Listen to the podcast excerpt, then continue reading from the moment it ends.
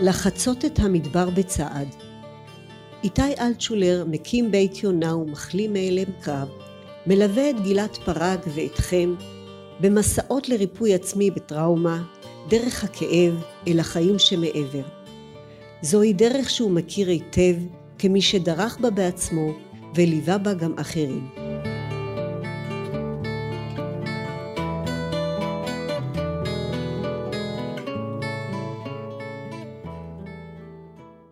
בקיץ אני אוהבת להתבונן בפרחי נר הלילה שנפתחים בשקיעה. לחלי הכותרת נעים לאט בבסיסם עד שמצליחים להתנתק זה מזה ולהיפתח בבת אחת אל פרפרי הלילה. רוב הצמחים זזים לאט מכדי שנוכל להבחין, אבל גם הם, כמו כל יצור חי, זזים, משתנים ללא הרף. פוסט-טראומה, כשמתבטאת בדיכאון וייאוש, היא מצב של צמצום הולך וגובר של תנועה. פיזית, נפשית, רוחנית. יציאה מדיכאון היא היכולת לצאת לתנועה. אך מי שנמצא בדיכאון, גם אם הוא מבין זאת, מתקשה להתחיל ולהניע את עצמו. עם זאת, כבר הבחירה בריפוי היא חיפוש אחר שינוי, והשינוי הוא תנועה, ממצב של חולי למצב של בריאות. אם מחליפים את החיפוש אחר שינוי בחיפוש אחר תנועה, השגת השינוי הופכת לאפשרית יותר, לקלה יותר.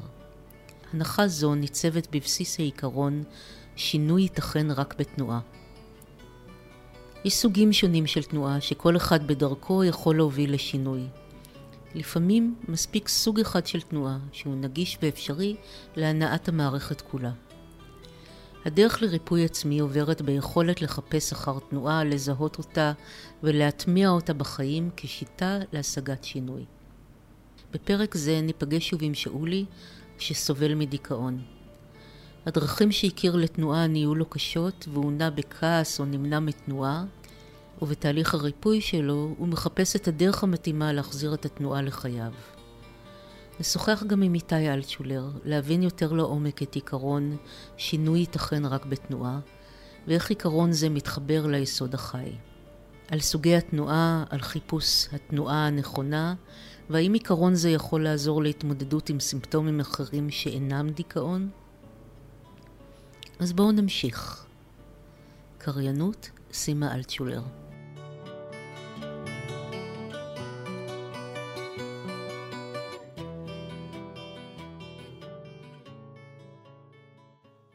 רוצה סבא אמיתי. קיבלתי חינוך טוב. לימדו אותי שלא מוותרים גם כשקשה. גם אם כל תא בגופי זועק אליי, תישאר במיטה, וגם אם כל איבר בגופי מתחנן אליי, רק היום. רק היום תישאר במיטה. לא נכנעים. בתקופה שהייאוש התנפל מן המערב, היכה אותי מתחת לחגורה ורצה להכניע אותי, להשאיר אותי בבית במיטה, עמד לזכותי החינוך שקיבלתי והמשמעת שהכניסו בי הוריי, לאו דווקא בדרכי נועם. גם מתוך ייאוש וממעמקי הדיכאון הלכתי לעבודה. גררתי את עצמי מהמיטה, הכרחתי את עצמי להתגלח, ללבוש חולצה נקייה וחליפה ולהתייצב בזמן בעבודה.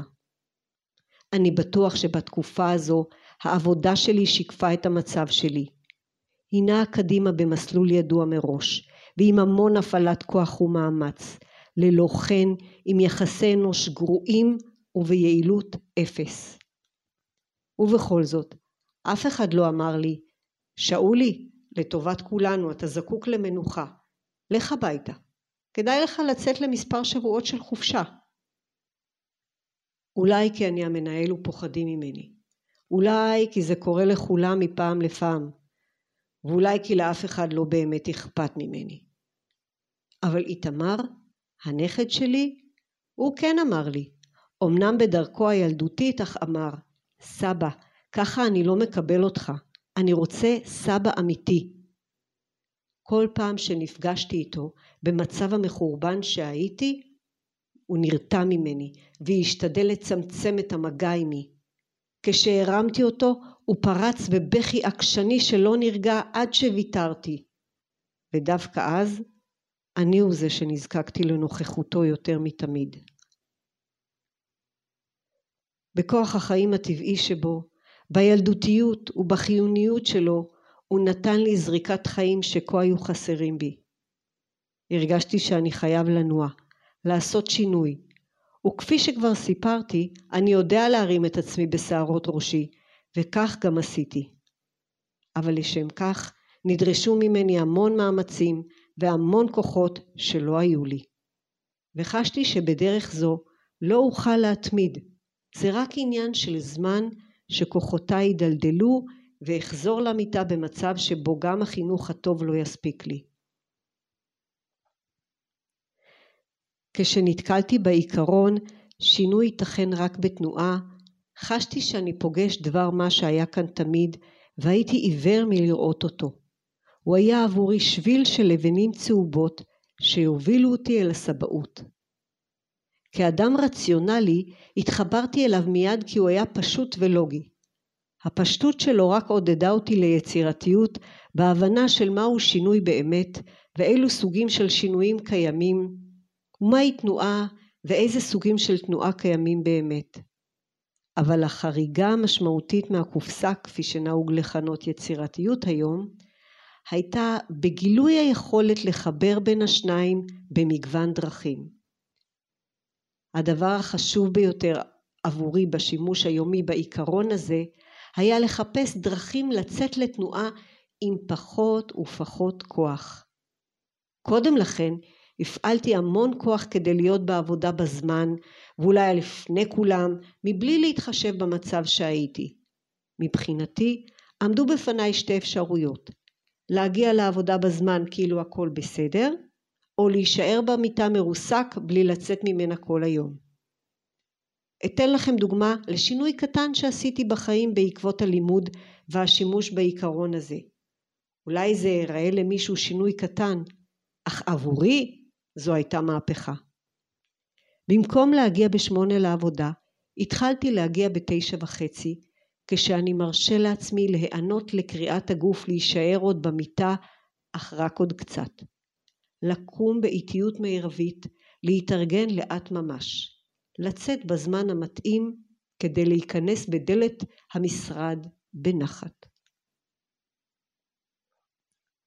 האיחור הקטן הזה שקודם לכן הייתי יכול להתייחס אליו כאל כניעה, כעת נתפס על ידי כדרך יצירתית לשמר אותי בתנועה עם פחות מאמץ וכוח. השינוי הקטן הזה השפיע באופן משמעותי על התנהלותי בעבודה. הנחת שהגעתי אליה חלחלה אל כל יום העבודה והשפיעה בעיקר על תגובותיי לכפופים לי, או סליחה, לשותפים לעבודה. השינוי הקטן הזה נולד מתוך ההבנה שלתנועה עדינה וקטנה יש גם משקל ושאף היא יכולה להוביל לשינוי ואף לשינוי משמעותי. שלום איתי. שלום גילת.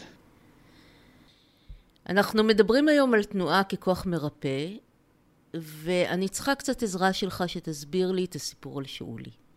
שאולי לכאורה הוא כל הזמן בתנועה. הוא בן אדם אנרגטי, הוא מעשי, והשינוי שחל בו הוא דווקא האטת התנועה. אז לאחר לעבודה זה הפתרון שלו?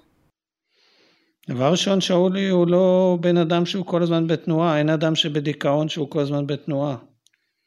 אדם שבדיכאון הוא לא כל הזמן בתנועה, אלא הוא בתנועה מופחתת בצורה משמעותית. והמשבר של שאולי, אם הוא הגיע ואם הוא לא הגיע לעבודה, הוא ירידה בכמות התנועה המקובלת אצלו ובטוח באיכות שלה. והשינוי המרפא בתנועה של שאולי זה לא בתנועה עצמה אלא בקצב שלה והחיפוש אחרי תנועה איטית שהיא כשלעצמה מניעה תהליכים מאוד עמוקים בסגנון של אה, מים שקטים חודרים עמוק אז אותו דבר תנועה איטית אה, מגיעה ומניעה הרבה מאוד מרחבים בתוך האדם ומסביבו ומה שאנחנו רגילים לעשות ברגע שיש לנו האטה או עצירה בתנועה, להפעיל הרבה מאוד כוח ל... ליצירת תנועה מחודשת, ובאופן טבעי אנחנו שואפים שהתנועה המחודשת תהיה בדיוק כמו התנועה המקורית. בדרך כלל זה עובד במקרים קלים, הרבה פחות עובד במקרים קשים. זה מזכיר לי קצת תובנות שהיו לי בטי צ'י. אני חושב שטי צ'י זה אומנות לחימה רכה, ובמובן הזה זה דומה, היא לא האומנות הלחימה הרכה היחידה. כן. והיא באה להגיד שבשביל לנצח, לא בהכרח צריך כוח, צריך אה, להתחבר לכוח הקיים של היריב ושל העולם ואיתו לזרום ואז אה, להילחם במלחמות שנדרשות להילחם. ואם אפשר לא להילחם, תמיד עדיף לברוח. Mm-hmm. זה לפחות המורה שלי לימד אותי, שקרטיסט טוב או לוחם טוב הוא כזה שלא מגיע בכלל למלחמות. זה בדיוק הפוך ממה שמלמדים גברים. זה בדיוק הפוך ממה שמלמדים אה, אה, גברים מאצ'ואים. כן. זה נכון. כן. יש כל מיני גברים ויש אה, יש אה, קו כזה של אה, מאצ'ואיזמו, ש, של אה, כוחניות, שבאמת אה, גם אני גדלתי על זה והאמנתי בזה, אבל החיים לימדו אותי אחרת. ושאולי בעצם מה שהוא לומד זה להישאר בתנועה, אבל תנועה, אתה אומר, ללא מאמץ. שאולי בכל התהליך שלו, הוא אה, לומד איך להתאמץ פחות, איך לחפש אחרי תנועה, תנועה מכל מיני סוגים. הדרך הזו היא בשבילו לא קשה, כי קשה מאוד לעבור ממאמץ להיעדר מאמץ. זה מאמץ פסיכולוגי מאוד גדול. מה זאת אומרת? זה אומר שכשאתה רגיל להתאמץ, אז או שאתה מתאמץ או שאתה לא עושה. וכשאתה צריך לחפש את הדרך לעשות במינימום מאמץ, זה מאוד מאוד uh, מאתגר ללא מעט אנשים, ובמיוחד ללא מעט גברים. הרעיון הזה שהוא יגיע שעה וחצי מאוחר יותר בבוקר, למה דווקא זה? דבר ראשון, אה, זה לא דווקא זה, זה יכול להיות כל רעיון אחר. הרעיון שעומד מאחורי האיחור זה יותר קשור להאטה בעטייה או מאחר. המטרה הסופית היא לא להגיע לעבודה, המטרה הסופית היא להניע את המערכת שלו, שהיא מאוד מאוד תקועה בשל הדיכאון ואולי מסיבות נוספות, בעדינות ולאט. ובשביל להניע אותה בעדינות ולאט ובנחת, בלי להפעיל כוח עודף, צריך פשוט זמן. ואז התולדה של זה, זה הבניה של איחור מובנה שבאיזשהו שלב הוא מפסיק להיות איחור, כן? אם הוא יגיע כל יום בתשע וחצי, זה השעה שהוא מגיע לעבודה, ובתור מנהל אף אחד אפילו לא ירים עפעף, או יניד עפעף. ולכן זה אחת האפשרויות במסגרת, יש לו אפשרות לא להגיע לעבודה, יש לו אפשרות להגיע בזמן, ודיברנו על זה בלא לא פעם, על שלוש אפשרויות, אז האפשרות האחרת זה גם להגיע בזמן אחר, קצת יותר גמיש. אז כבר במעבר לשלוש אפשרויות עברנו ממצב של הישרדות למצב של אה, בחירה, וכיבדנו את הקצב הפנימי של שאולי עם דחיפה קלה קלה קלה לתנועה. כי אם הנטייה הטבעית שלו זה להישאר במיטה, והנטייה שהיא במוח היא ללכת לעבודה כי ככה צריך, אנחנו רוצים למצוא את דרך השביל האמצע שיאפשר להניע תהליכי ריפוי וחיוניות עמוקים, וזה נעשה על ידי אה, סופר עדינות, כמו בטייצ'י. אני חושבת שהדבר האמיץ כאן אצל שאולי זה לא דווקא לאחר לעבודה, אלא להסיר את הכוח המניע החיצוני שדחף אותו לתנועה. כי יכול להיות שכשאתה לא מכוון את עצמך לנקודה אליה אתה רוצה להגיע, נורא קשה לזוז, למשל אם אתה בדיכאון. איך מתחילים לזוז? או איך אני מציבה לעצמי את הנקודה אליה אני רוצה להגיע כדי להתחיל לזוז. אז דבר ראשון, הנחת העבודה שלך היא לא כל כך קבילה עליי. אוקיי. Okay. אתה לא חייב לדעת לאיפה להגיע ולאן אתה רוצה להגיע בשביל לזוז. מה שמיוחד בדרך שאני מציע, שאתה ממש לא חייב לדעת לאיפה להגיע. הרבה פעמים אנשים שלא יודעים לאיפה הם רוצים להגיע, או שמציבים לעצמם אה, מטרות מאוד רחוקות, אה, למעשה מביאים ומובילים לשיתוק עצמי. ומה שאני מציע זה לייצר תנועה לשמה, בערך כמו לימוד תורה לשמה. Mm-hmm. אנחנו מייצרים תנועה, בעצם העובדה שאנחנו משנים מקום, משנים פוזיציה, משנים ריתמוס, אנחנו כבר לא באותו מקום שהיינו והאופק שנפתח אלינו באופן מובן ומובנה שונה ואז אולי כן נוכל לדעת איך להגיע או לאיפה להגיע ולכן הרעיון, הרעיון הוא לא להיות בתנועה מכוונת מטרה אלא להיות בתנועה נקודה.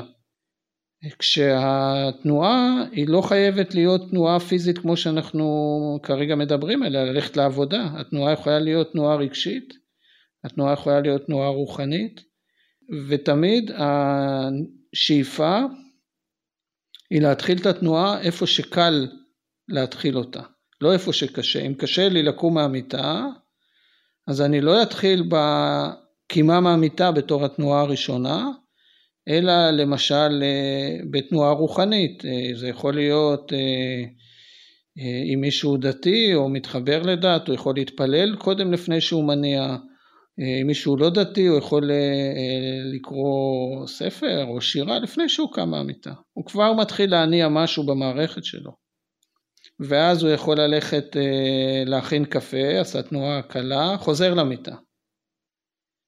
אבל לאט לאט לאט לאט הוא זוכר את המטרה הסופית שבמקרה הזה זה לצאת מהמיטה. אבל אנחנו לא מתחילים ב אוקיי, אני קופץ מהמיטה בכוח ואם לא אני נשאר. אלא אנחנו מייצרים תנועה אחרת.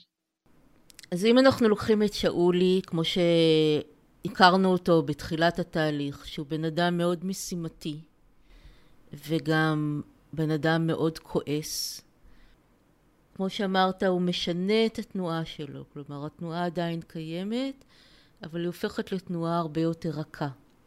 אם אתה יכול לתאר את האדוות של השינוי הזה של, ה, של הבוקר. אני לא יודע אם נכון להסתכל על זה מהזווית של הבוקר, אני חושב שלטעמי מיצינו את הבוקר שלו. אוקיי. Okay. אה, אבל אני הייתי רוצה להתייחס א' למה שאמרת, ששאולי הוא לא בן אדם כעוס, נגיד כמו ירון. Mm-hmm. הכעס שלו אה, הוא כעס שהוא נולד מתוך הדיכאון, מתוך החוסר יכולת לנוע. הכעס הזה הוא דומה מאוד לכעס שנולד מתוך אה, התחממות של האוטו כשאין מים ברדיאטור. כשאין מים שיקררו את, ה, את, ה, את המנוע, המנוע מתחיל לרתוח לא בגלל שהטמפרטורה שלו עלתה, אלא לא היה לו מנגנון קירור. והיעדר התנועה אצל שאולי או אצל אנשים מדוכאים הרבה פעמים גורמת להם להיות נרגנים, כועסים, אה, כי התנועה עצמה אה, היא מאפשרת אה, לאוורור, להנאה של המערכת, להזרמה של המערכת וההזרמה הזו היא אה, לא מייצרת את התקיעות שכעס הוא הביטוי הרגשי שלה. אבל אני רוצה להתייחס בכלל לנושא הזה של תנועה במרכיב הרגשי שלו. אז בואו בוא ניקח לדוגמה את שאולי ומה קרה לו במהלך השנים ואיך הוא הפך מאדם אה, אה, פעיל, יוזם, מנהל, לאדם אה, לחוד, מדוכא ונעדר יוזמה. אוקיי? הרגשות בכלל, איך שאני רואה אותם, אחד המאפיינים של כל רגש ורגש, יש להם מאפיין תנועתי. אם כעס אה, מתואר כתנועה סיבובית עם אנרגיה הולכת וגדלה כשהיא בסופו של דבר יוצאת החוצה, דיכאון הוא תנועה סיבובית שהולכת ומתכנסת פנימה עד כדי שיתוק, עד כדי חוסר תנועה אה, משמעותי. והניסיון לחפש אחר תנועה הוא לא מסתפק בחיפוש אחר תנועה, אלא הוא גם מלווה ברצון לשנות את הכיוון. אז אם יש לי באנרגיה של הדיכאון של שאולי או של אנשים נוספים, איזושהי אנרגיה שהיא נכנסת פנימה ומופנמת, אנחנו מנסים לכוון את אותה אנרגיה של הדיכאון עם קצת קצת יציאה החוצה. זאת אומרת להפעיל את האנרגיה הזו שבמקום שהיא תתכנס פנימה היא תצא החוצה. עכשיו, כמו שהרצון שה, לרפא את הדיכאון הוא לחפש וקטור של תנועה פנימית של יציאה החוצה, גם הכעס, אם אנחנו רוצים להתמודד איתו, הוא גם הדבר החיוני הזה של תנועה שיוצאת החוצה, אבל הכעס באופיו הוא, הוא אנרגיה הרסנית, היא, היא משמידה גם את מי שמרגיש אותה וגם מי שנפגש איתה מבחוץ. אבל אנחנו לא כל כך רוצים להפסיד את האנרגיה הזו, כי היא אנרגיה מאוד חזקה. ואז אנחנו עושים תהליך שאני קורא לו תהליך של התמרה מכעס ליוזמה. כעס ויוזמה הם שני, שני צדדים של אותו מטבע, של אותה אנרגיה. אנרגיה שבאה מבפנים, יוצאת החוצה ומניעה דברים בעולם. הכעס הורס וה, והיוזמה בונה. זה לגמרי אותה אנרגיה. ומדובר באנשים כועסים כמו ירון, אנחנו ננסה להמיר את הכעס שלהם לכל מיני פעולות של יוזמה. אם אנחנו לוקחים אנשים מדוכאים כמו שאולי, אנחנו דבר שננסה להניע את האנרגיה שלו שהולכת ומתכנסת ורוצה להישאר בבית ורוצה להישאר במיטה, לתנועה טיפ טיפה יותר אה, איטית, או לא טיפ טיפה, הרבה יותר איטית, אבל עם כיוון שיוצא אה, החוצה.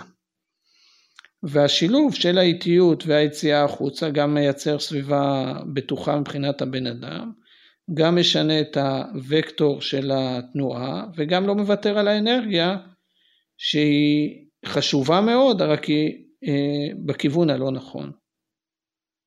האם עיקרון התנועה רלוונטי רק לדיכאון או לסימפטומים אחרים של פוסט טראומה? דבר ראשון העיקרון של התנועה זה לא העיקרון, העיקרון אומר דבר כזה לפי השיטה שלי, שינוי ייתכן רק בתנועה. אז אם ניקח את תהליך ההחלמה מפוסט טראומה ולא משנה מה המקור שלה ולא משנה מה הסימפטומים שלה, אנחנו, אם אנחנו רוצים לעשות ריפוי, אנחנו רוצים, אז אנחנו למעשה רוצים לייצר שינוי. אם אנחנו רוצים לייצר שינוי, מה שהתפקיד שלנו בגדול זה לחפש מקסימום אפיקים של תנועה. וברגע שאנחנו, יש מקומות שהתנועה חסומה, אז אה, לא נורא, אנחנו נחפש מקומות אחרים שהיא פחות חסומה, במקומות שאולי היא פנויה, ושם אנחנו נתחיל להניע את המערכת. כיוון שהאדם הוא דומה מאוד לאגם, שאתה מניע תנועה בקצה אחד של האגם, בסופו של דבר היא מגיעה לכל קצות האגם, אנחנו מחפשים תמיד את המקום שאפשר לייצר בתנועה. המקום הקל והנוח והמזמין לתנועה. וזה למעשה המהלך השלם של הרפואה מפוסט טראומה. חיפוש אחר תנועה באזורים שונים עד שזה מגיע אה, ללב הכאב נקרא לזה וגם שם התנועה העדינה מתחילה לארגן ולסדר ולספר את כל הכאב בצורה שונה אבל קודם צריך להניע את זה בכלל במקומות לא כואבים. אתה מדבר על תנועה למשל נפשית שיכולה לגרום לתנועה פיזית או הפוך, תנועה פיזית שעושה איזשהו שינוי במרחב הנפשי שלי. נכון. זאת אומרת שאנחנו מדברים על מקומות שבהם אני לא, אני עוקפת את השדה המילולי ואני פועלת בין, בין הרוח לבין הגוף בלי התיווך של המילה. לא, לא. אני לא עוקף שום דבר, אני פשוט מחפש, אם מישהו נגיד, יש לו אה, אה, קושי פיזי נגיד, כן? למשל אה, תקיעות ברמת השינה, אה, תקיעות ברמת אה, אה, אה, התקפי חרדה, כן?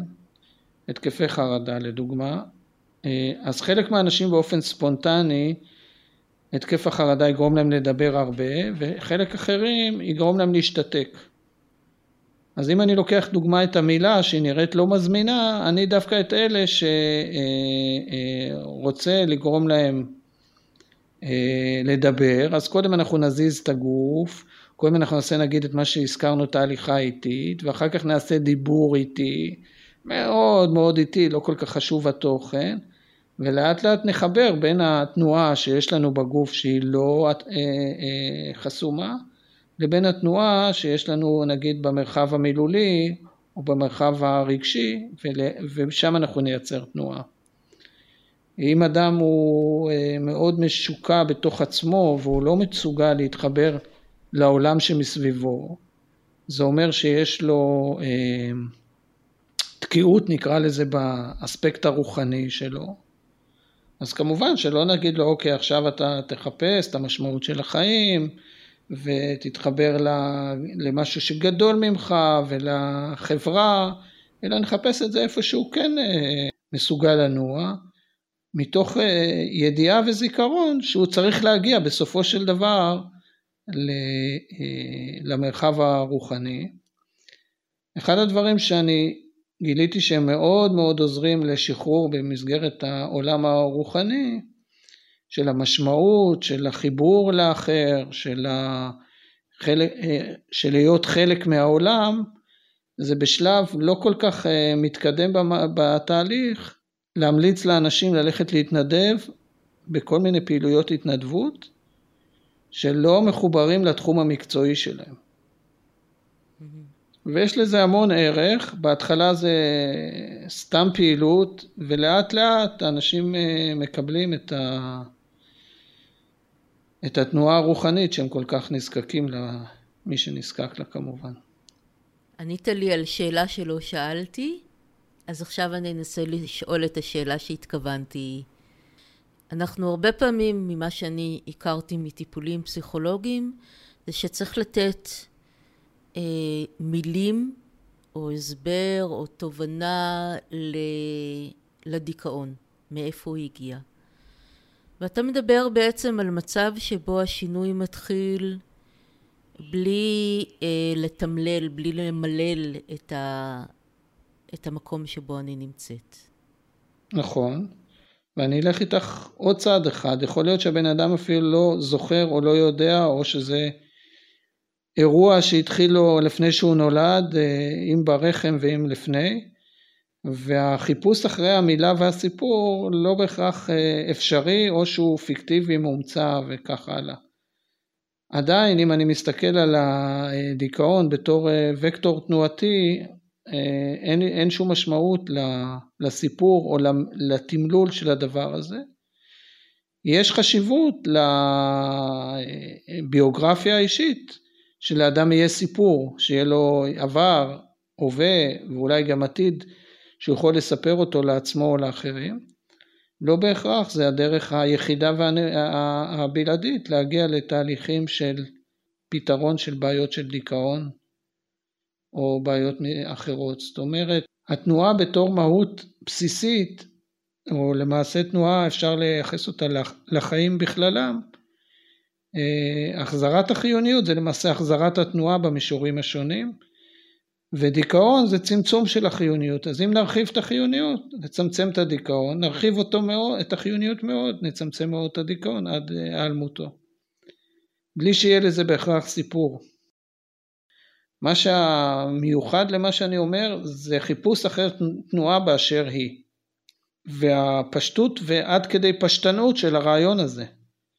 אני אספר לך סיפור, היה מישהו שלא יכולתי לדבר איתו בכלל, עבר אה, הרבה מאוד אה, מדורי גיהנום בכל מיני טיפולים פסיכיאטריים ואשפוזים, ואימא שלו באיזשהו שלב אמרה, אוקיי, עד פה אני מוציאה אותו מכל המערכת, גומלת אותו מכל התרופות, והוא היה די בבית עם, אה, עם עובד זר, ושרד מיום ליום. ואימא שלו הזמינה אותי לנסות לעבוד איתו. ואמרתי אוקיי מה אני לא יכול לדבר איתו אין לי מה לדבר איתו הוא לא מדבר איתי הוא אפילו די נבהלתי ממנו אז אמרתי אוקיי בוא נצא החוצה נשחק עם כדור. יצאנו החוצה מסרתי לו את הכדור והבן אדם עושה מספרת לא יאומנת ובועט בכדור. אמרתי מה? מה זה הדבר הזה? ופתאום הבנתי שיש לו איזשהו משהו בתוך המערכת הפיזית במקרה הזה, שהיא אה, חיה ומאוזנת ובעלת יכולות. אז אמרתי, אוקיי, בואו נחזק את הצד הזה.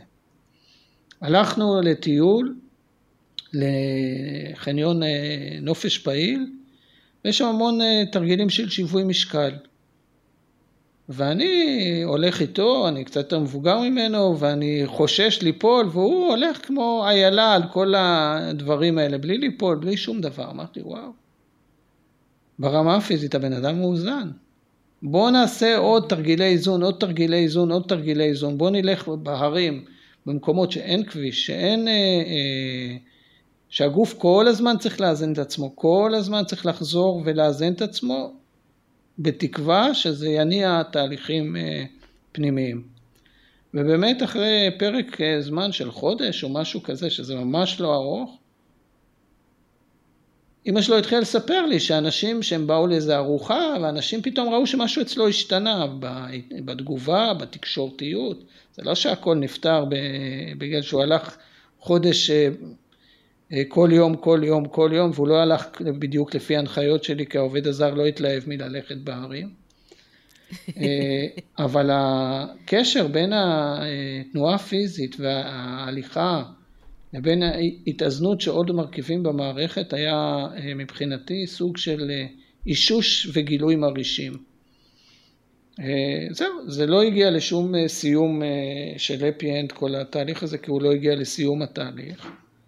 אבל הידיעה שברגע שאתה חוזר על דברים הרבה מאוד פעמים, על הדבר הנכון והבסיסי ביותר, זה משפיע כמו אדוות אה, באגם שהזכרתי קודם בצורה מדהימה ובלתי צפויה גם לחלוטין. זה לא שאתה יכול לדעת מה יקרה, אה, אבל אתה יכול לדעת שיקרה משהו. וזה המון תקווה בעיניי. כן, לגמרי. ואתה גם מדבר על תהליכים... לא תהליכים של שנים. אני לא יודע אם הבן אדם הזה, אם היה צריך להגיע, ל... לחזור למין האנושי, זה לא תהליכים של שנים. פה אה, אתה רואה התכנות, אתה לא רואה באמת תהליך. אבל אתה רואה שהגוף, אם הוא הגוף שהוא בחור צעיר יחסית, והגוף, אה, למרות כל האביוז של התרופות וכל הדברים האלה, הצליח אה, לחזור לאיזושהי מיומנות, אה, אז צריך לחזק אותה, לחזק אותה, לחזק אותה, בלי להבין אפילו מה קורה, וזה מאוד קשה למישהו שהוא אה, אה, מורה, מייעץ, מטפל, לא להיות בשליטה על מה שקורה, אלא להאמין בסדר הטבעי, בכוחות הטבעיים והכוחות ריפוי הטבעיים.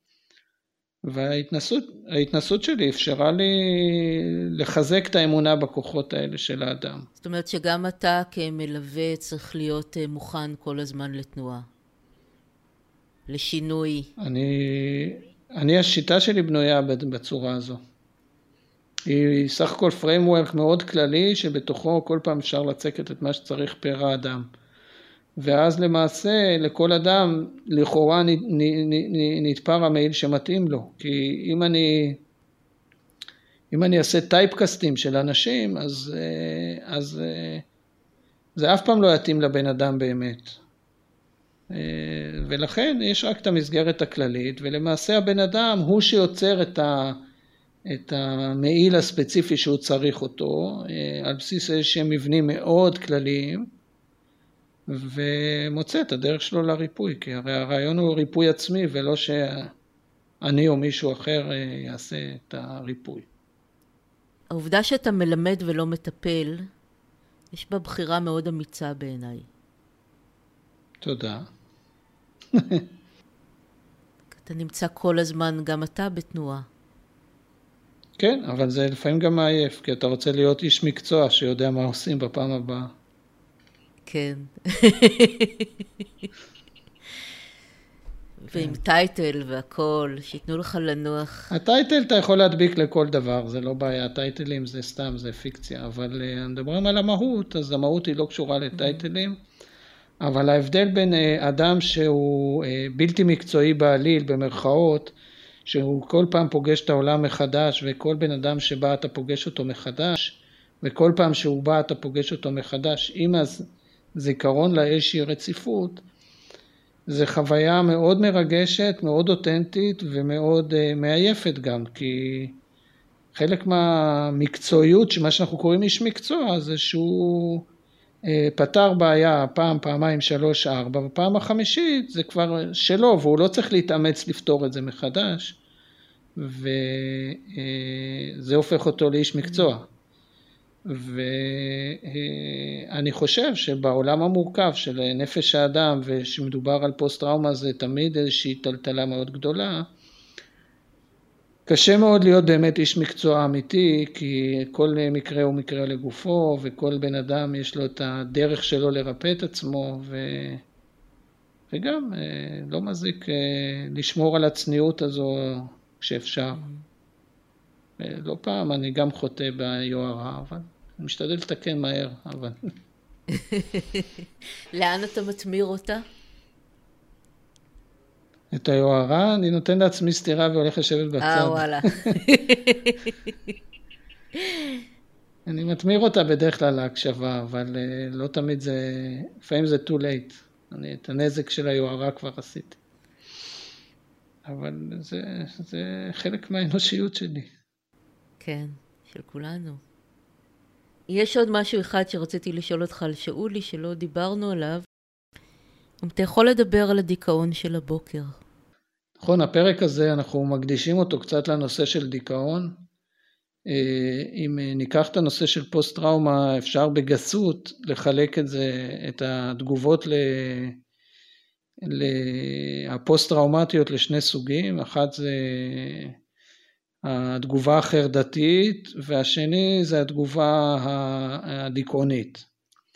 אז הפרק הזה מוקדש יותר ל, ל, לאנשים של הדיכאון. דיכאון בתפיסה המערבית יש לנו אפשר להגיד שלושה סוגים של דיכאון, דיכאון קל, דיכאון בינוני ודיכאון מז'ורי או כרוני כפי שאנחנו נוהגים לקרוא לו, אנחנו גם מגדירים אותו כסוג של מחלה, במקרה הזה אנחנו מתייחסים אליו כ... סוג של סימפטום ואולי לא מחלה, לפעמים קשה לאבחן בין השניים במקרה הזה, אבל אה, מה שנפגשתי גם בחוויות שלי וגם בחוויות של אנשים, שהתיאורים האלה לא, הם לא עוזרים, הם לא מספיק עוזרים בשביל לפתור את הבעיה. ואז נתקלתי במסגרת הלימודים שלי של רפואה סינית במודל אחר, שהמודל שם הוא לא מדבר על uh, שלושה סוגים של דיכאון, אלא הוא מדבר על uh, הרבה יותר סוגים של דיכאון, שהם יכולים להיות קשורים לאיברים השונים ויכולים להיות קשורים לסיטואציות שונות. זאת אומרת שיש לנו דיכאון של הבוקר ודיכאון של לפני השינה ודיכאון כשאני צריך ליזום ולאט לאט שהדיכאון פושה בכל הדברים קשה מאוד להבחין בין הסוגים השונים. הדיכאון של הבוקר הוא דיכאון שהוא הדיכאון הכי אהוב עליי כי הוא הכי קל לפתרון. והוא דיכאון שנובע מתוך אה, תקיעות של לפי הרפואה הסינית כמובן של הכבד בלילה כתוצאה מכעסים שלא יוצאים לפועל או כתוצאה מהיעדר יוזמה או כתוצאה בעיקר מהיעדר תנועה והתקיעות הזו של הכבד יוצרת אה, אה, הרגשה עגמומית, נאחסית, מרירות, משהו שהוא בדרך כלל שאתה קם בבוקר, אתה קם בלי חיוך על הפנים, אתה לא רוצה לצאת מהמיטה, אתה לא רוצה לקדם את היום שלך בשמחה או אפילו בניטרליות. והפתרון לדבר הזה הוא מאוד מאוד קל, אם הבעיה מקורה בהיעדר תנועה, הפתרון שלה הוא פשוט בייצור פיקטיבי או מאומץ או רציונלי של תנועה בשביל לשחרר את התקיעות הזו.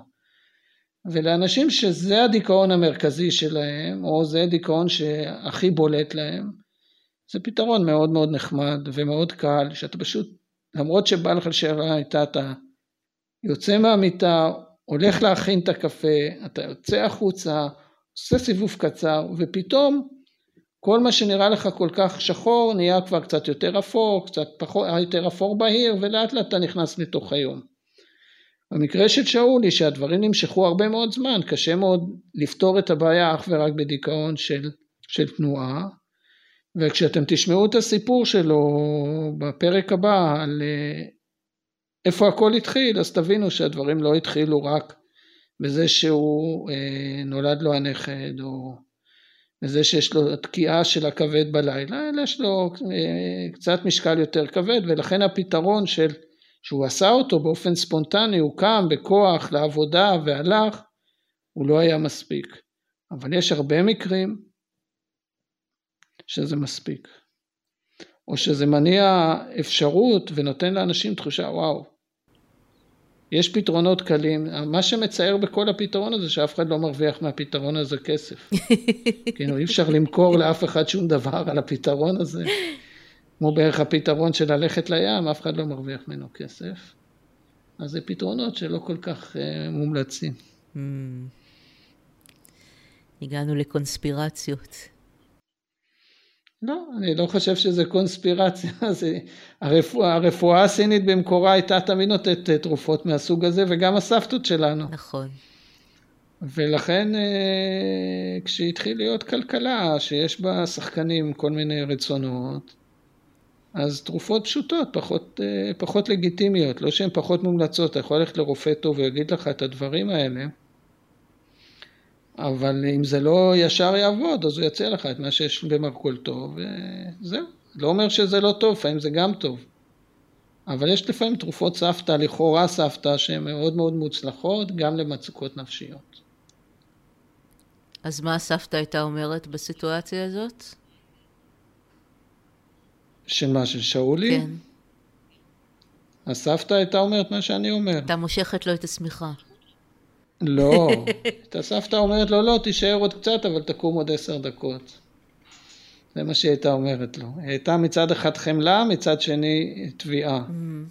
וזה בדיוק המשחק הזה. המשחק בין האיטיות היא לא לוותר, דיברנו על זה בפרקים קודמים על הניצחון ברכות. המטרה היא לנצח, המטרה היא לא להיות רך בשביל להיות רך.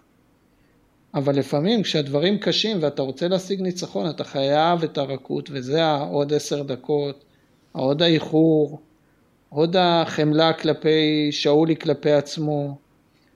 ומה שמפתיע שהעולם אה, מקבל את הדברים האלה ולא כזה שיפוטי כמו האנשים כלפי עצמם, שזה זמן טוב לסיים באופטימיות כרגיל, אז... אה, כן. בפרק הבא אנחנו מתחילים להגיע למקום שחלק מהאנשים חושבים שזה ההתחלה וזה הנגיעה בכאב. היינו צריכים לעבור את כל הדרך הזו בשביל אה, להתחיל לגעת בכאב והנגיעה בכאב, כיוון שיש לנו ארבעה גיבורים, אז היא תהיה, תתפרס על, שתי, על שני פרקים. ו... ואז גם תסביר לנו למה אנחנו השארנו את הכאב רק לעכשיו. אנחנו נשאיר את זה לפרק הבא. נכון. למה אנחנו, למה אנחנו עובדים הפוך בסיפור שלנו. למה אנחנו עובדים הפוך, ולמה אנחנו לוקח לנו כל כך הרבה זמן לגעת ב, במה שהכי מבוקש ונדרש על ידי האנשים בשלב הראשוני. כן. תודה איתי, ולהתראות בפרק הבא. תודה גלעד, ולהתראות בפרק הבא. ביי.